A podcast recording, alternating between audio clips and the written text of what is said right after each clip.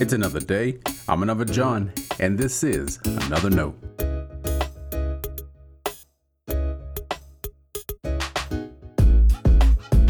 Today's edition of Another Note is titled Our Passionate Pursuit. Our scripture reference today is 1 Timothy chapter 6 verses 11 through 12. As always, may the Lord add his blessing to the reading and hearing his holy word.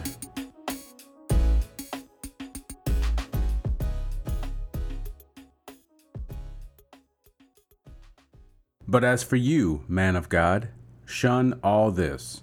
Pursue righteousness, godliness, faith, love, endurance, gentleness. Fight the good fight of the faith. Take hold of the eternal life to which you were called and for which you made the good confession in the presence of many witnesses. This is the word of our Lord. Thanks be to God.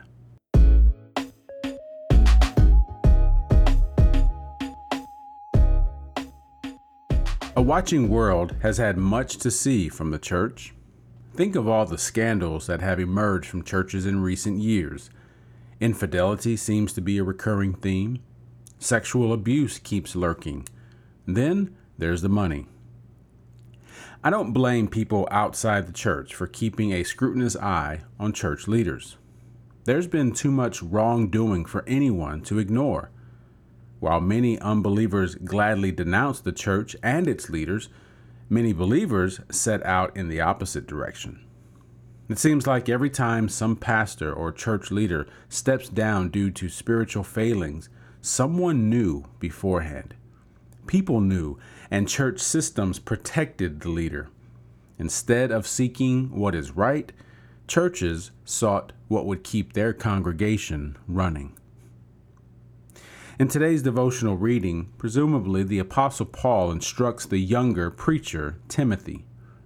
The younger has a strong faith.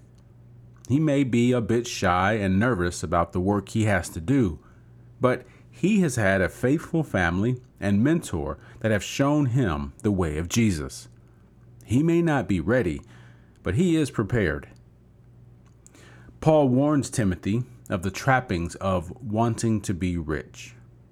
It's not that riches are problematic in and of themselves, it's our desire to have them that entangle us.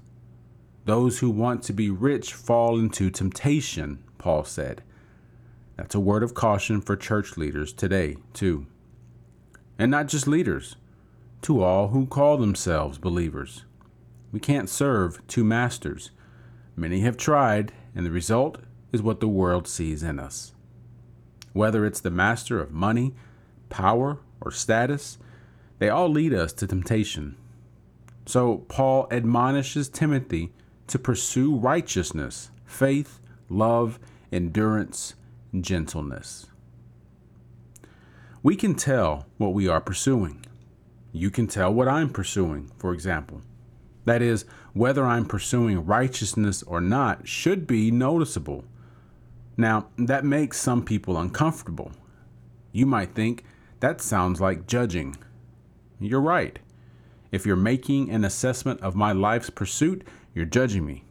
But you're not judging my soul. You're judging the fruit of my walk with God. Only God can judge my soul. But the fruit of my pursuit of God's kingdom is for all people to see. Yours too.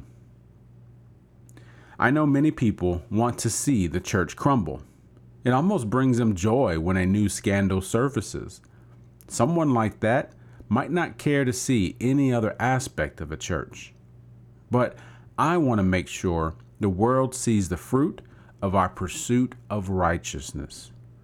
There's no need to put on a show or call attention to ourselves. It should be obvious what is most important to us as God's people not money, control, power, or even our own comfort. Instead, let's show the world the difference the love of God makes. We're prepared for this. Stay blessed.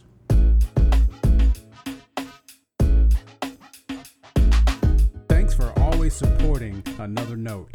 This is our daily devotional. I'll keep writing and recording as long as you keep listening and we keep growing. If you ever find another note on iTunes or anywhere else podcasts are available, make sure to leave a review so others can join us. The easiest way to connect with me is online at anotherjohn.com. God be with.